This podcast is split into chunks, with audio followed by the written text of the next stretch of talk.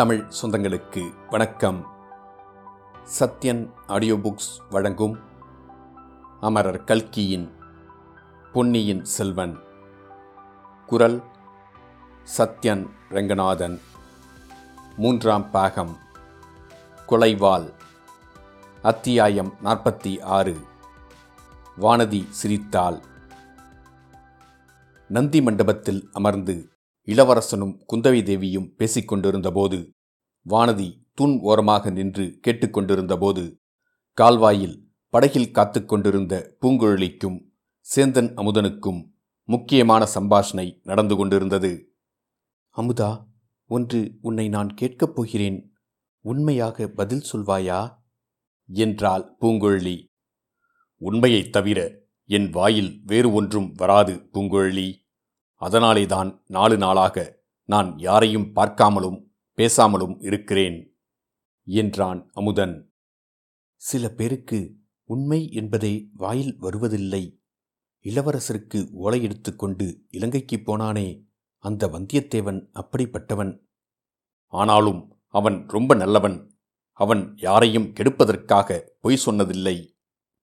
உன்னை பற்றி அவன் ஒன்று சொன்னான், அது உண்மையா பொய்யா என்று தெரிந்து கொள்ள விரும்புகிறேன். என்னை பற்றி அவன் உண்மையில்லாததை சொல்வதற்கு காரணம் எதுவும் இல்லை. இருந்தாலும் அவன் சொன்னது என்னவென்று சொல். நீ என்னை பற்றி மிகவும் புகழ்ந்து பேசியதாக சொன்னான். அது முற்றும் உண்மை. நீ என்னிடம் ஆசை வைத்திருப்பதாகச் சொன்னான். என்னை நீ மணந்து கொள்ள விரும்புவதாகச் சொன்னான். அவ்விதம் உண்மையில் அவன் சொன்னானா? ஆம் அமுதா. அவனுக்கு என் நன்றியை தெரிவிக்க வேண்டும். எதற்காக? நானே உன்னிடம் என் மனத்தை திறந்து தெரிவித்திருக்க மாட்டேன். அவ்வளவு தைரியம் எனக்கு வந்திராது. எனக்காக உன்னிடம் தூது சொன்னான் அல்லவா, அதற்காக அவனுக்கு நன்றி செலுத்த வேண்டும். அப்படியானால் அவன் சொன்னது உண்மைதானா? உண்மைதான் பூங்குழலி, அதில் சந்தேகமில்லை. உனக்கு ஏன் என்னிடம் ஆசை உண்டாயிற்று அமுதா? அன்பு உண்டாவதற்கு காரணம் சொல்ல முடியுமா? யோசித்து பார்த்துச் சொல்லேன். ஏதாவது ஒரு காரணம் இல்லாமலாயிருக்கும். அன்பு ஏன் ஏற்படுகிறது, எவ்வாறு ஏற்படுகிறது என்று இதுவரை உலகில் யாரும் கண்டுபிடித்துச் சொன்னதில்லை பூங்குழலி. ஒருவருக்கொருவர் அழகை பார்த்து ஆசை கொள்வதில்லையா? அழகை பார்த்து ஆசை கொள்வதுண்டு, மோகம் கொள்வதும் உண்டு. ஆனால் அதை உண்மையான அன்பு என்று சொல்ல முடியாது. அது நிலைத்திருப்பதும் இல்லை. சற்று முன் வந்தியத்தேவன் என்று சொன்னாயே, அவன் என்னை பார்த்தவுடன் என்னிடம் சிநேகம் கொண்டு விட்டான். அவனுக்காக நான் என் உயிரையும் கொடுக்க சித்தமாயிருந்தேன். என் அழகை பார்த்தா என்னிடம் அவன் சிநேகமானான். ஆனால் உன் சிநேகிதன் என் அழகை பற்றி ரொம்ப ரொம்ப வர்ணித்தான் இல்லையா? உன் அழகை பற்றி வர்ணித்தான். ஆனால் உன்னிடம் ஆசை கொள்ளவில்லை. பழுவூர் ராணியின் அழகை பற்றி நூறு பங்கு அதிகம் வர்ணித்தான். அவளிடம் அன்பு கொள்ளவில்லை. அதன் காரணம் எனக்கு தெரியும். அது என்ன? அதோ இளவரசருடன் பேசிக்கொண்டிருக்கும் இளைய பிராட்டியிடம் அந்த வீரனின் மனம் சென்றுவிட்டதுதான் காரணம். இதிலிருந்தே அழகுக்கும் அன்புக்கும் சம்பந்தமில்லை என்று ஏற்படவில்லையா? அது எப்படி ஏற்படுகிறது? இளைய பிராட்டியை விட நான் அழகி என்றா சொல்கிறாய்? அதில் என்ன சந்தேகம் பூங்குழலி? பழையாறை இளைய பிராட்டியை காட்டிலும், அதோ தூண்மறைவில் நிற்கும் கொடும்பாலூர் இளவரசியை காட்டிலும் நீ எத்தனையோ மடங்கு அழகி. மோகினியின் அவதாரம் என்று பலரும் புகழும் பழுவூர் இளையராணியின் அழகும் உன் அழகுக்கு இணையாகாது. இப்படிப்பட்ட தெய்வீகமான அழகுதான் எனக்கு சத்துருவாயிருக்கிறது. அதனாலேயே என் மனத்தில் பொங்கி குமுறும் அன்பை என்னால் உன்னிடம் வெளியிடவும் முடியவில்லை.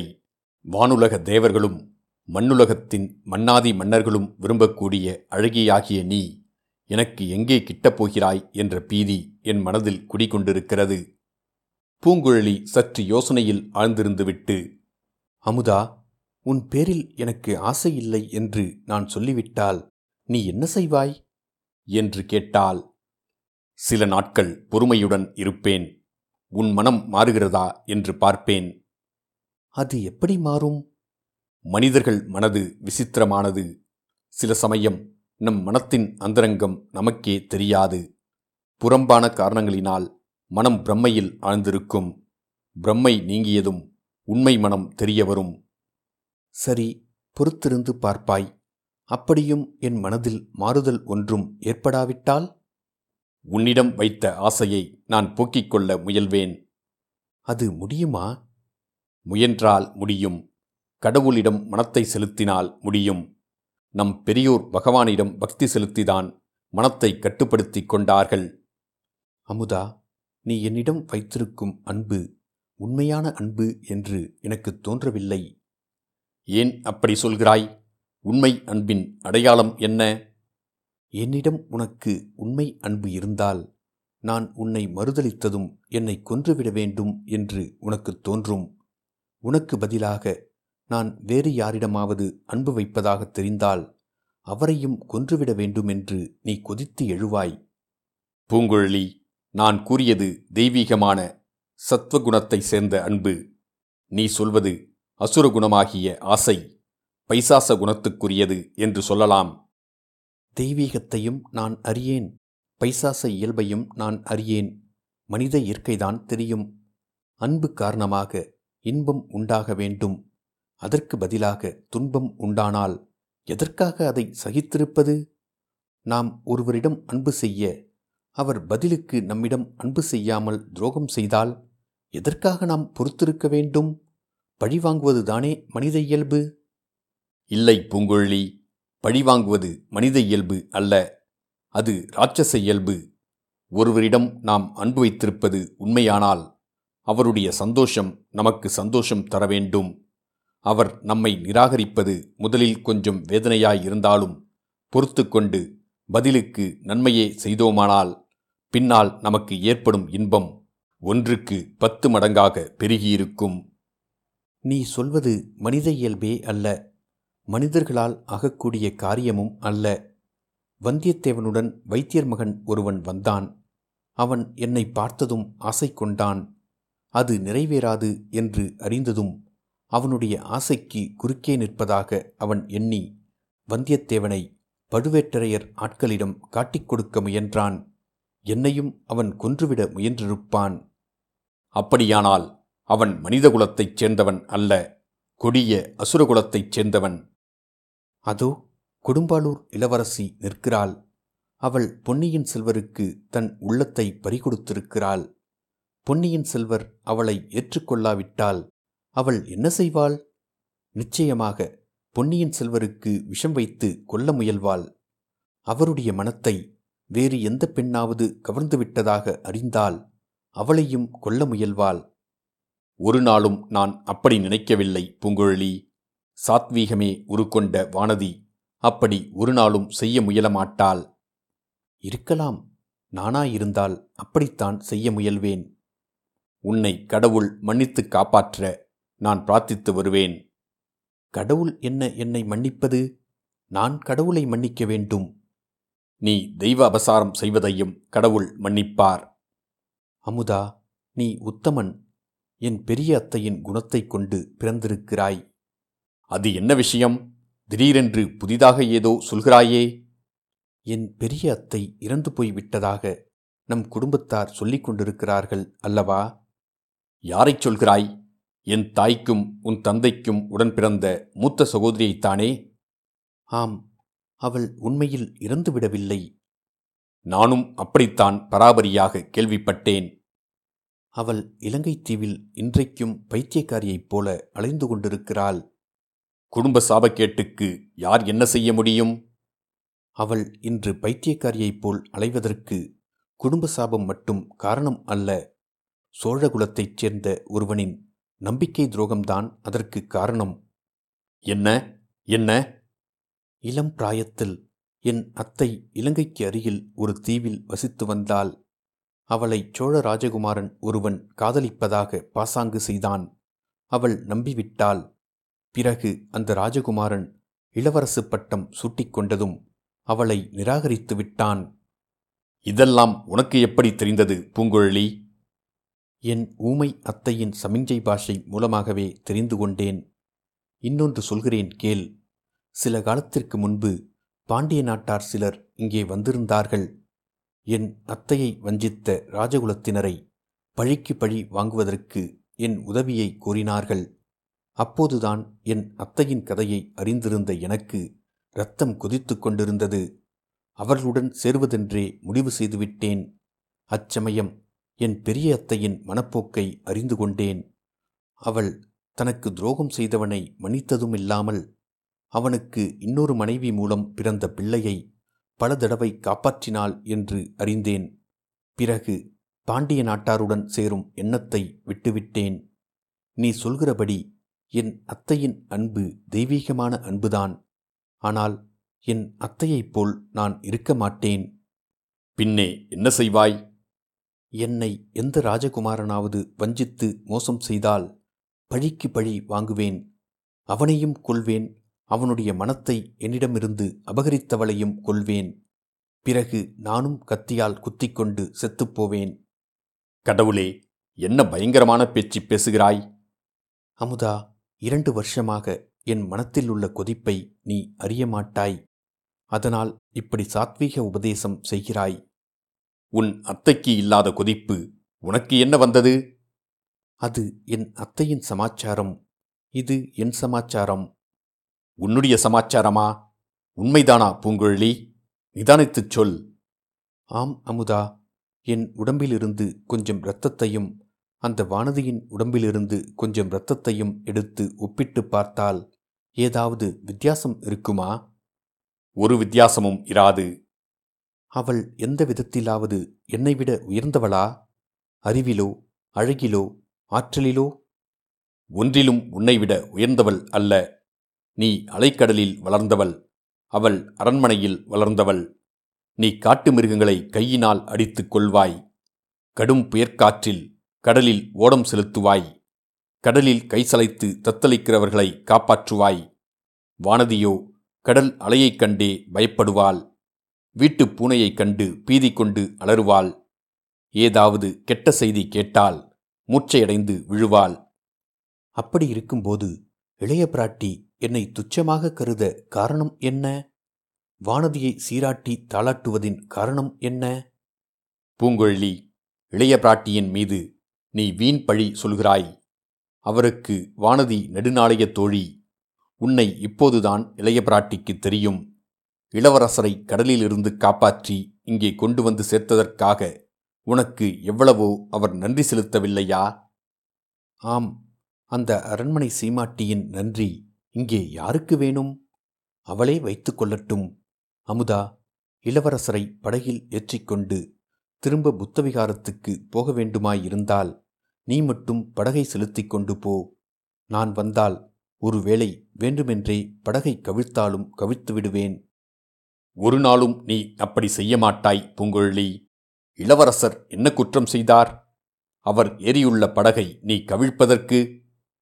அமுதா, எனக்கு பைத்தியம் பிடித்திருக்கிறது. என் சித்தம் என் சுவாதீனத்தில் இல்லை. என் அத்தைக்கு இவர் தந்தை செய்த துரோகத்தை நினைத்து படகை கவிழ்த்தாலும் கவிழ்த்து விடுவேன். நீயே படகை விட்டு கொண்டு போ. அப்படியே ஆகட்டும். நானே இளவரசரை கொண்டு போய் விட்டு வருகிறேன். நீ என்ன செய்வாய்? நான் வானதியை பின்தொடர்ந்து சென்று அவள் தலையில் ஒரு கல்லை தூக்கி போடுவேன்.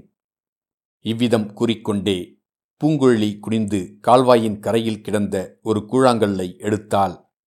அச்சமயம் கால்வாயின் கரையில் இருந்த அடர்த்தியான தென்னந்தோப்புக்குள்ளிருந்து கம்பீரமான ராஜரிஷபம் ஒன்று வெளியேறி வந்தது. அதை பார்த்த பூங்குழலி தன் கோபத்தை அக்காளையின் மேல் காட்ட எண்ணி கூழாங்கல்லை அதன் பேரில் விட்டெறிந்தாள். அந்த கூழாங்கல் ரிஷபராஜனின் மண்டை மீது விழுந்தது. காளை ஒரு தடவை உடம்பை சிலிர்த்து கொண்டது. கல் வந்த திசையை உற்று பார்த்தது. ஐயோ பூங்குழலி, இது என்ன காரியம்? மாட்டின் மீது கல்லை விட்டெறியலாமா என்றான் அமுதன். எரிந்தால் என்ன? வாயில்லாத ஜீவன் ஆயிற்றே. அதற்கு தன்னை பாதுகாத்து கொள்ளவும் தெரியாதே. என் குலத்தில் வாயில்லாத ஊமைப்பெண் ஒருத்தி இருந்தால் அவளுடைய மனத்தை புண்படுத்தியவர்களை என்ன செய்வது? அவள் தன்னைத்தானே பாதுகாத்து கொள்ள முடியாமல்தானே அவளை அரசகுமாரன் ஒருவன் வஞ்சித்து அவளுடைய வாழ்க்கையை பாழாக்கினான். உன் அத்தைக்கு யாரோ செய்த அநீதிக்கு இந்த மாடு என்ன செய்யும்? இந்த மாடு அப்படியொன்றும் நிராதரவான பிராணி அல்ல. இதற்கு கூரிய கொம்புகள் இருக்கின்றன. தன்னை தாக்க வருபவர்களை இது முட்டித் தள்ளலாம். காது கேளாத, பேச முடியாத, உலகமறியாத ஏழை பெண்ணால் என்ன செய்ய முடியும்? என்னிடம் அப்படி ஒரு ராஜகுமாரன் நடந்து கொண்டால் நான் அவனை லேசில் விடமாட்டேன்.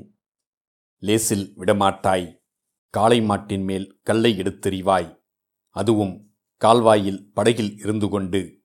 மாடு உன்கிட்டே வந்து உன்னை முட்ட முடியாதல்லவா? என்னை முட்ட முடியாவிட்டால் வேறு யாரையாவது அந்த காளை முட்டித்தள்ளட்டுமே. உனக்கு யார் மேலோ உள்ள கோபத்தை இந்த காளையின் பேரில் காட்டியது போல் அல்லவா? இவர்களுடைய சம்பாஷணையை என்னவோ அந்த ரிஷபத்தினால் அறிந்து கொள்ள முடியவில்லை. ஆனால் பூங்குழலி கூறியது போலவே கிட்டத்தட்ட அது செய்துவிட்டது. கால்வாயில் இறங்கி படகிலிருந்த பூங்குழலியின் மீது அது தன் கோபத்தை காட்ட முடியவில்லை.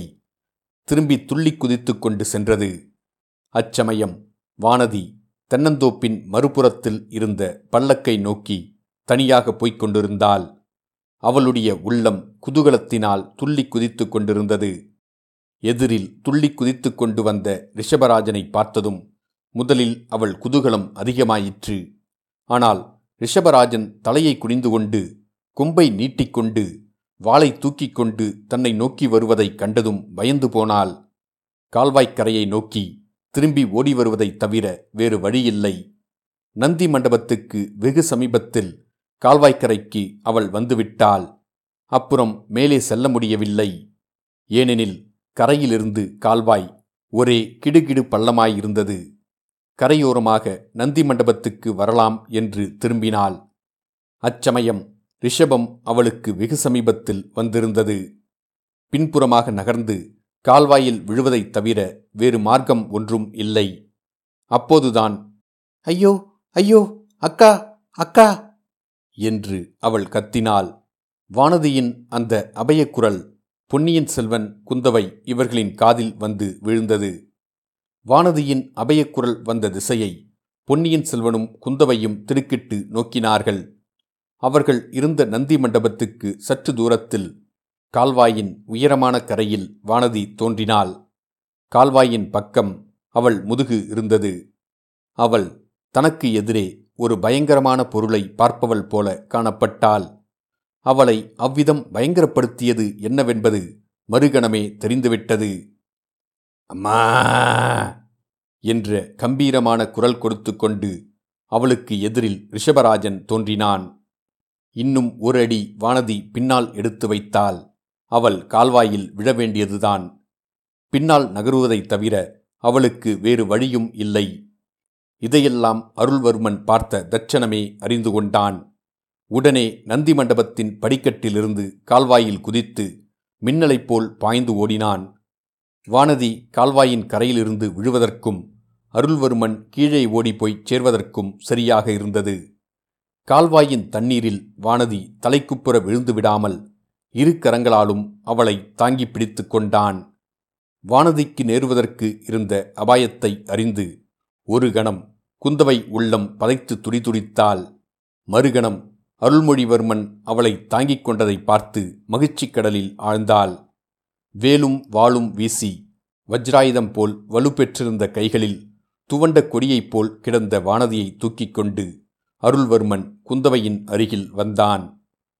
அக்கா, இதோ உன் தோழியை வாங்கிக்கொள். கொடும்பாலூர் வீரவேளிற் குலத்தில் இந்த பெண் எப்படிதான் பிறந்தாளோ தெரியவில்லை என்றான். தம்பி, இது என்ன காரியம் செய்தாய்? கல்யாணம் ஆகாத கன்னிப் பெண்ணை நீ இப்படி கையினால் தொடலாமா என்றாள் குந்தவை. கடவுளே, அது ஒரு குற்றமா? பின்னே இவள் தண்ணீரில் தலைக்கீழாக விழுந்து மூழ்கியிருக்க வேண்டும் என்கிறாயா? நல்ல வேளை இவளை நான் தாங்கி பிடித்தது இவளுக்கு தெரியாது. விழும்போதே மூச்சையாகிவிட்டாள்.